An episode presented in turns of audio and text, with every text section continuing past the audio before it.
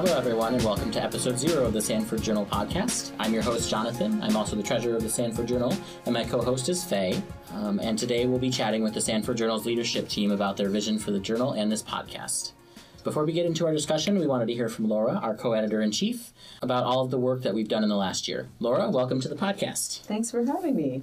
Uh, if you could go ahead and introduce yourself for our audience, I'd appreciate it. Yeah, I'm Laura Streitfeld. My pronouns are she, her. Um, and I'm the co editor in chief with Anna Hallahan this year. We're both second year Master of Public Policy students and really excited to start publishing student work on the journal's uh, online website. Perfect. So, can you tell me about the history of the journal and what the journal's been doing in the past? Yeah, the Sanford Journal is a forum for graduate students at Sanford to publish original work. Um, it might be work that comes out of class study or original research or um, opinion pieces. And uh, some of the work that we've done this year, just starting to get ready um, to put new work on the site, has been trainings. So we've done a number of workshops that we're excited about connecting with journalism faculty up to this point. Perfect.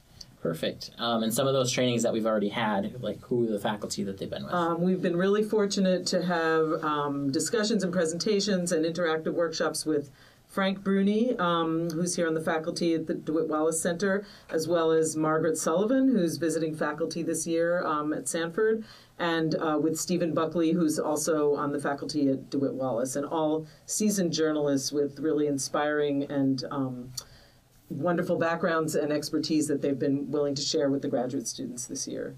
Perfect. So now that we've talked a little bit about where the journal's been, let's figure out where it's going. I'm going to turn it over to my co-host Faye now. Thanks, Jonathan. I am Faye. Um, I am originally from Shanghai, China. I am a first year MPP student. I am very interested in international development policy, you know, things like to make people worldwide live in a more equitable way and also with greater opportunities. Fun fact I used to live in Australia when I was a kid, also in Melbourne. Um, I am the co host of the Sanford Journal podcast. I know you guys can see us, but I do have Fleming, um, who's sitting next to me. Who, um, he's also a first year MPP student. Hi, how are you? I'm good. How are you? I'm doing so well. I'm so excited to be here. Um, as Faye said, my name's Fleming. I use he, him pronouns. I am actually from uh, the Triangle area, grew up in Raleigh. Uh, excited to be back though. Um, don't tell anyone, but I am a lifelong UNC fan, so being at Duke has been like a very it's been a very odd experience. I, I camped out for, for basketball tickets and I was really confused why people were so excited. Uh, I am the, the senior producer uh, for uh, the the podcast, and um, I think when it when it comes to to policy, I am tragically excited by everything, but I particularly enjoy thinking about uh, the intersection of uh, technology uh, policy and polarization and, and our democracy. I spent a, a long time working on uh, democratic campaigns and thinking about how we um, fix our society is is exciting and, and stressful for me. So Fleming, I'm just curious since you mentioned you were a campout. Did you actually out. manage to win tickets? I did manage to win tickets. Uh, it was the ultimate irony because I slept through five check ins, and my roommate, who is a good man who genuinely wanted those tickets and to cheer on our Blue Devils, um, saying our Blue Devils is still odd for me, um, did not win tickets. Uh, which was uh, I think really heartbreaking for him, and uh, but but I I have I'm giving him all of my time. I was just there for fun. So so he's he's gonna get to go to games. We're having a good time.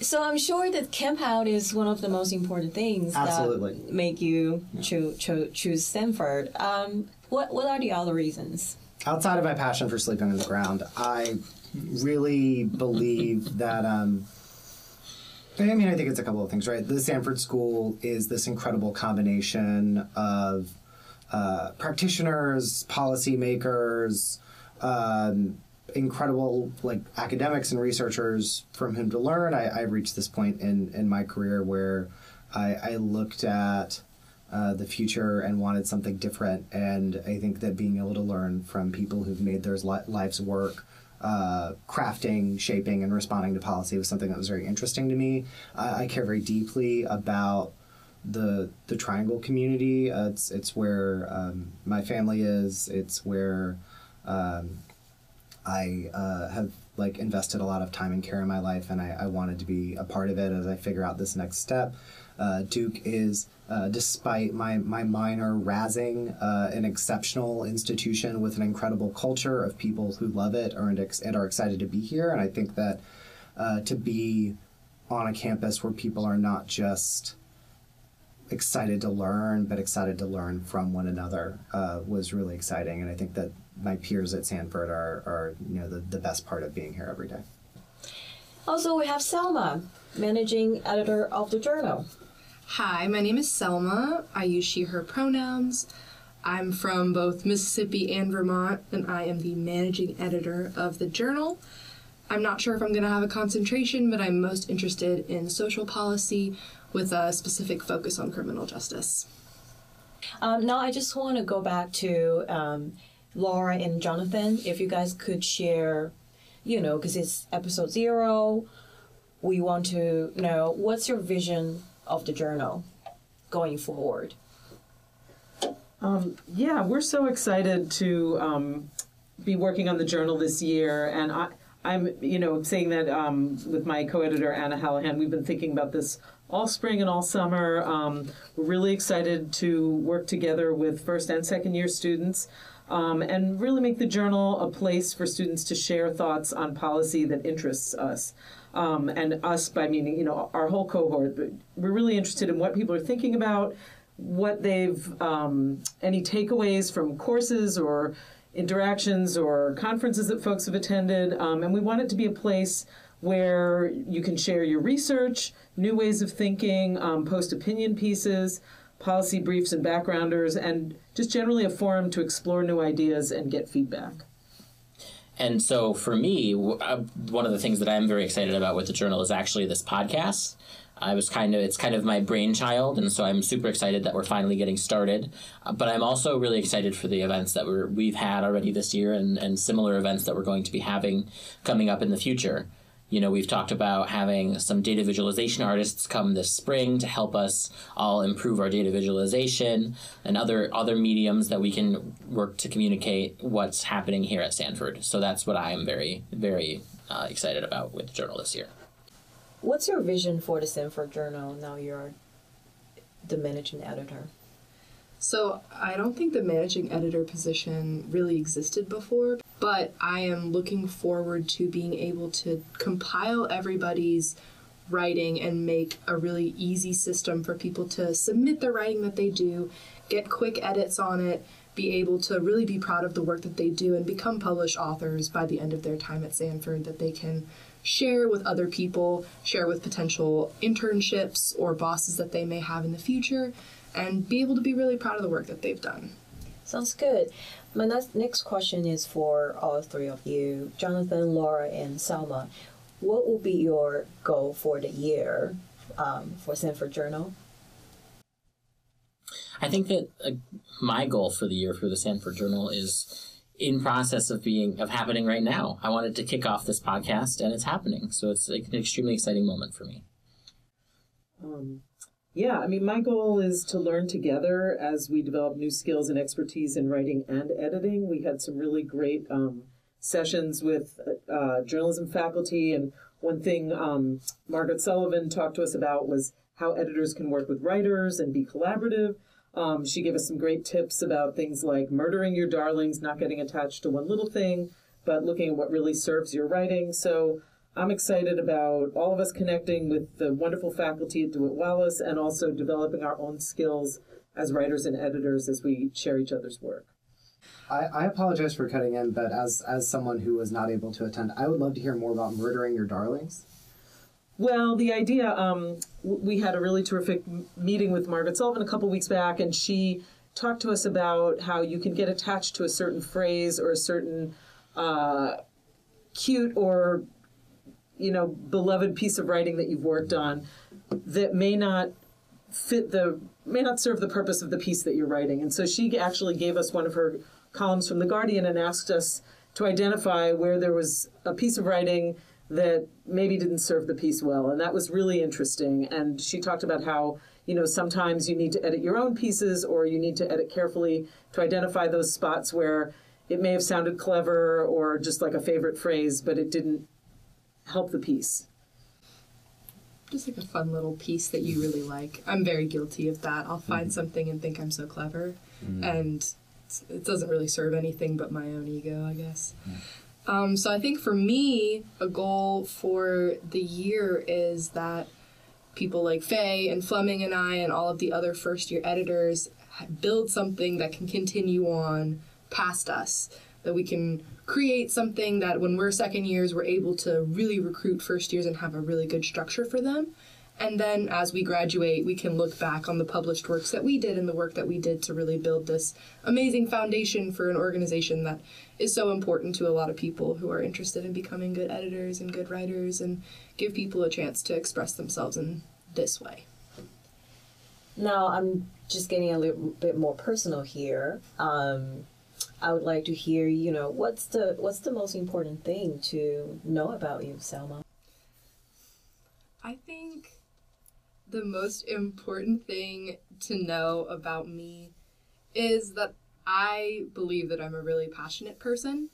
I think that's probably the quality about myself that I do prize a lot and put into everything that I do. I'm very passionate about learning, I'm passionate about writing, I'm passionate about being here and making the most out of my experience as a graduate student and then into the future, being, you know, a very passionate advocate in everything that I do. So I think, in the most arbitrary sense, that is the most important thing to know. Passion is indeed the most important thing here at policy school. Um, how about you, Jonathan?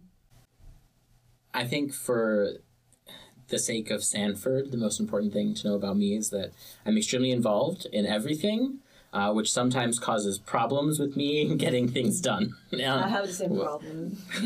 you know, I'm doing I do so much here at Sanford between uh, between the journal, my own courses, my assistantships, helping in admissions occasionally. That I just I feel like I've always got something happening. Uh, but honestly, I love it. There's always something to do. Laura, what about you? What's what would you say the most important thing if we want to know more about you? Um, I think I'm a really curious person, and I'm also really interested in justice. Um, when I was growing up, just with family circumstances, my sort of mantra was "It's not fair." And I had a grandfather who would say to me, "Life's not fair. Um, it's tough all over," which um, may have been true for him growing up. But I, I felt that you know there were all these problems I saw on a personal level, and then as an adult, have seen on a community level that I was frustrated about. So coming to Sanford has been an amazing opportunity. Um, so I guess I'm a lifelong learner. I'm back at school after a number of years working with rural communities, and I really greatly appreciate the opportunity to be at Sanford with such smart, insightful classmates from an incredible range of backgrounds and interests, and it's a privilege that I appreciate every day. Um, people who want to go into public service and work on a thoughtful approach to solve intractable problems, people who want to increase equity and address disparities on a local and global scale, um, including here at Sanford and at Duke. Uh, this place and the people here really inspire me. It doesn't get much better than this. So you know we're in Sanford Journal, and I believe we all love writing, right? So what's a piece of writing or a media that has changed your life, basically? Jonathan? So, as cliche as it is, um, the Harry Potter books came into my life at exactly when I needed them. Um, it created a way for me to escape, uh, you know, some things that I had happening in my life that um, I really needed to escape from. And it, it pulled me into a world completely different from my own. So for me, definitely that piece of writing is the Harry Potter books. Despite all the problematic parts of J.K. Rowling nowadays, um, those those pieces of work are really important in my life. Um, two things come to my mind. Uh, first, Katherine Wu, who writes for The Atlantic, she's a science writer. Um, she can work a metaphor like nobody's business. She can weave it into a narrative uh, a couple years back, she wrote about during the pandemic about um, uh, COVID isolation being a lot like baking muffins and being raw dough in the oven that needs to cook. Um, so I really love that the ability to take something that's complex and break it down for readers and take us along. Um, but but one that stands out for me years ago, I read a book called Oranges by John McPhee, and it's a deep dive, which I love, into the long cultural and economic history of a single piece of fruit. And it showed me that great writing, like great teachers, can make any topic come to life. Highly recommend that book. Fleming, you've been quiet. You, you and I both know that that's really hard for me. I think I appreciate you bringing me in. Um, I love stories so much, and I, I think that it really descends from. Uh, for me, I, I you know I would joke that my my dad and would make sure that like he would watch Star Wars with my mom while I was in the womb. So I just have this like aggressive biological reaction to that theme music. Um, I I have loved the Star Wars movies, even the bad ones, especially the bad ones, for my entire life, and I think that there's something. Um, they're not. I want to be very clear, and I'm being recorded, so I guess it's bad. They're not always good. They are, in fact, often very bad movies. But there's something very grounding about notions of good and evil and forgiveness and love, and I, I think that in uh, particularly the movies that George Lucas is writing these these important questions about the nature of democracy versus fascism, the idea that we're always kind of fighting that battle for representation, uh, the the idea that that um, Emperor Palpatine is both Richard Nixon and George W. Bush. Um, the and, and then I think within that kind of larger framework, I think there are individual movies like um, uh, Star Wars Rogue One, which came out after the 2016 election, which was my first.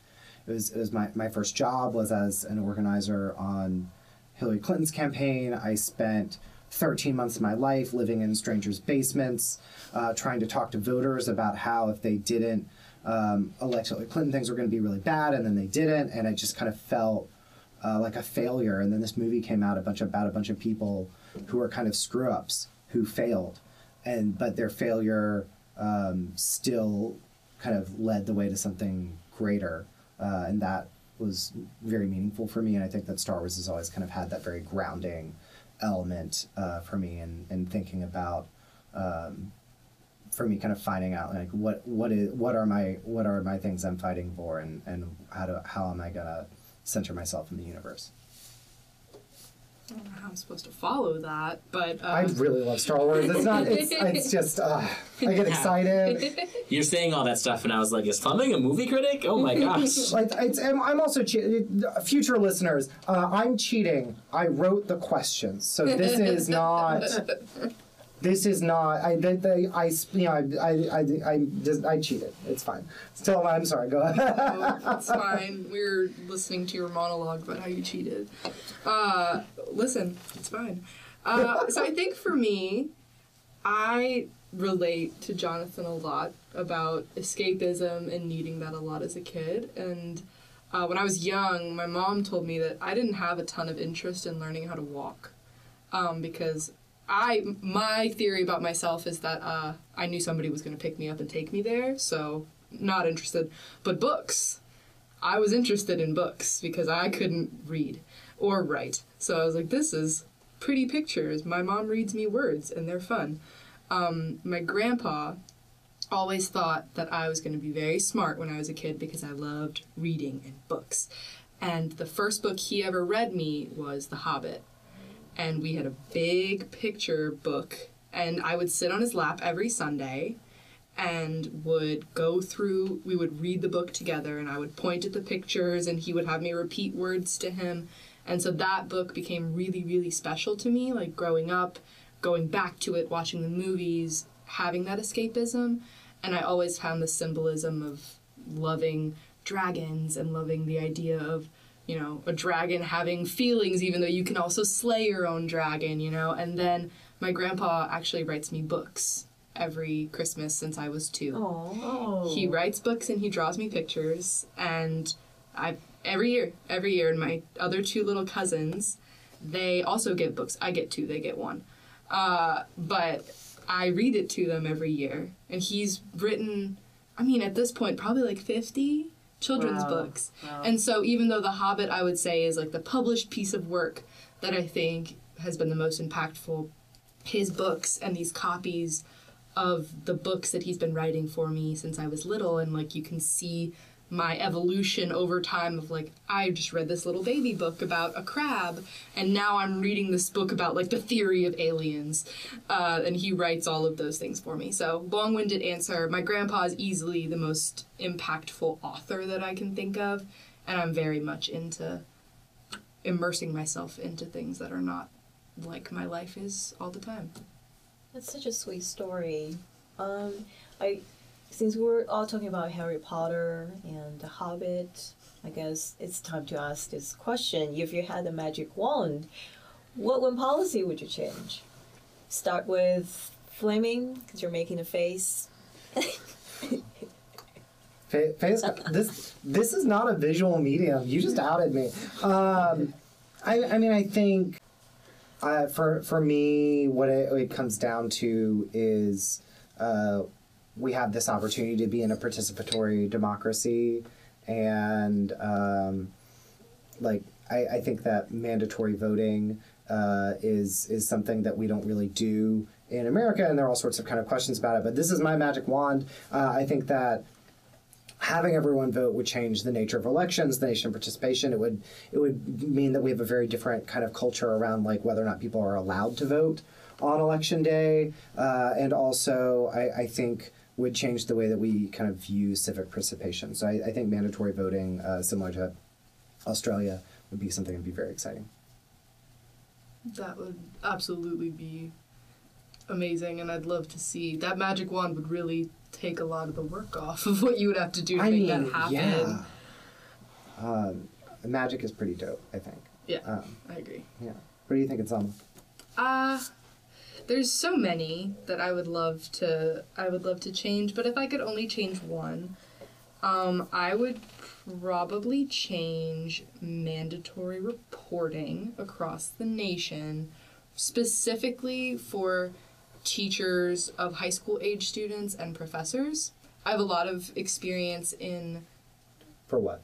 Uh, for sexual assault and domestic violence. Sorry, I was I was getting there, but Fleming made me realize that my long-winded sentences are a lot. sorry.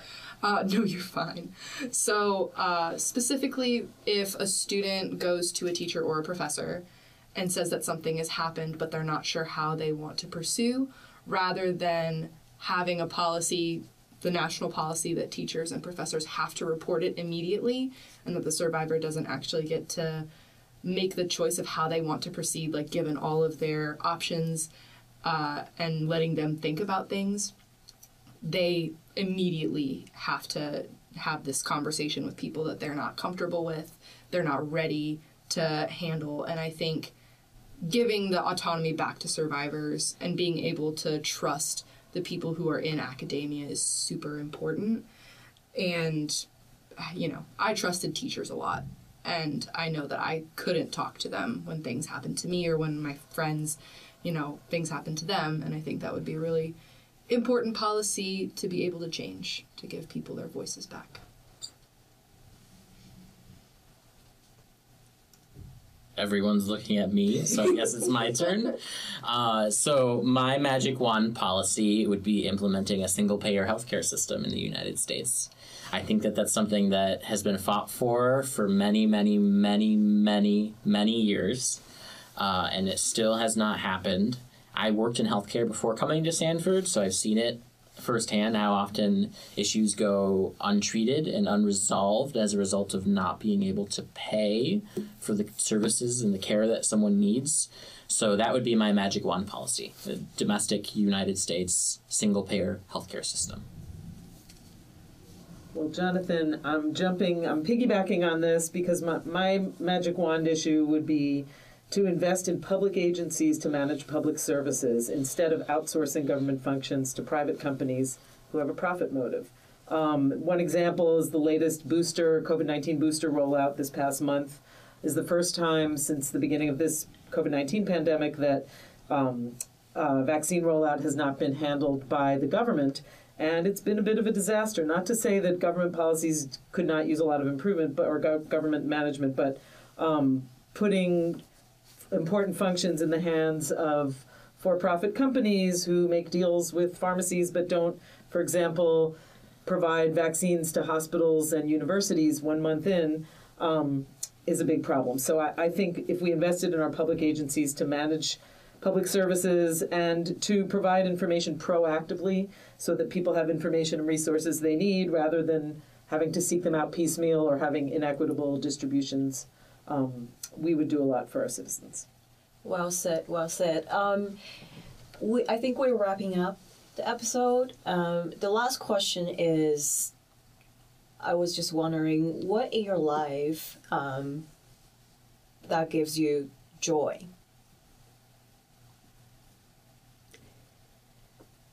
I mean, I can start with this question. Um, so, one thing in my life that gives me joy are the people in my life, um, my friends. Um, you know, the friends that I've made through the years are really kind of my chosen family, as people say. Um, and I think that for me, that's that what gives what gives me joy, for certain. For me, um, similarly, I, I would say my community of family and friends. Um, I have two fantastic kids. They bring me joy every day, um, and they're cool people. I like spending time with them. One is studying medicine, the other's studying music. They're both amazing humans and deep thinkers and artists, and um, spending time with them doing just about anything is a treat.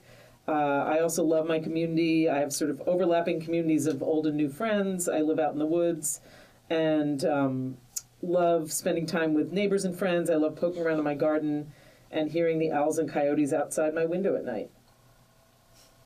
What about you, Flamey? I know a lot of things in your life gives you joy, right? What's the most, you know? I um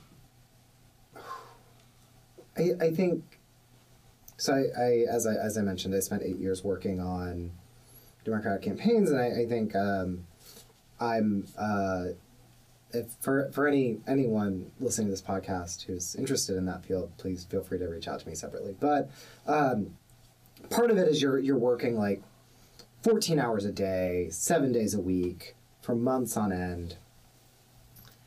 And a thing that, because of the pandemic, because of some time off and discerning, like that I've started to rediscover brings me joy I love games and I love playing. I love getting to play board games with like very smart people who can beat me. And I have this like really intense face when I'm losing where I look miserable, but I'm having fun. I'm just focusing.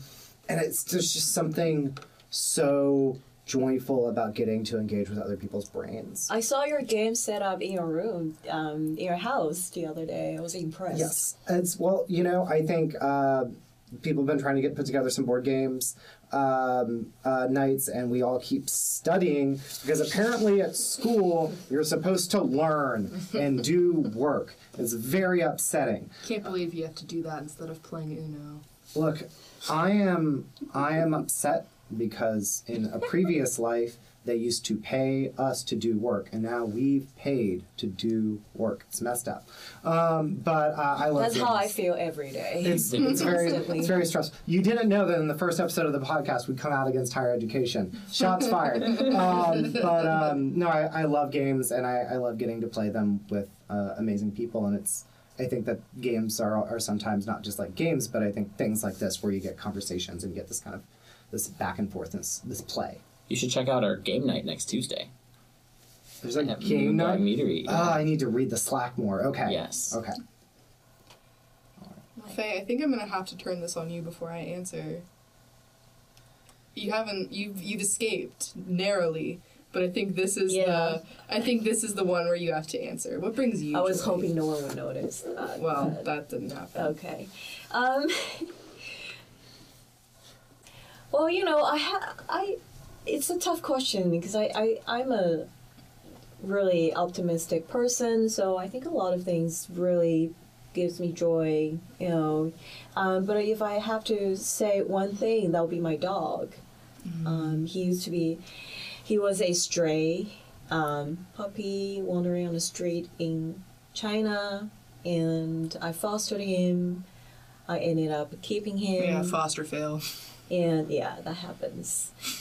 Um, and I brought him all the way here, so that'll be my dog. I What's love his him. His name is Mei Chou in Chinese. That means like little coal sprite. Um, yeah, so I miss him. You know, he's home waiting for me. I was gonna say he's in your house, right? Yes. I guess that still makes sense. so Selma, your, it's your turn. Yes, I've evaded the question for long enough. I would say something that really brings me joy is exploring my own purpose and the purpose of other people while I'm in school. That sounds super deep, but it's really not too deep.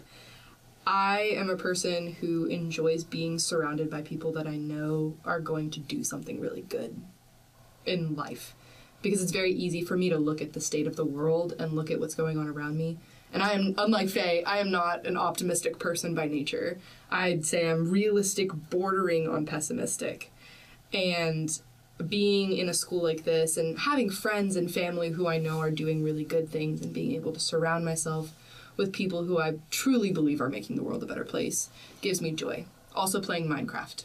Well, it Playing sounds like Minecraft playing gives me a lot of joy too. yeah, it sounds like you're in the right place. I sure am. They have Simple. they have internet for Minecraft, and they also have lots of policymakers and people who've already made the changes that they want, and they want to pass it on to others, and I love that.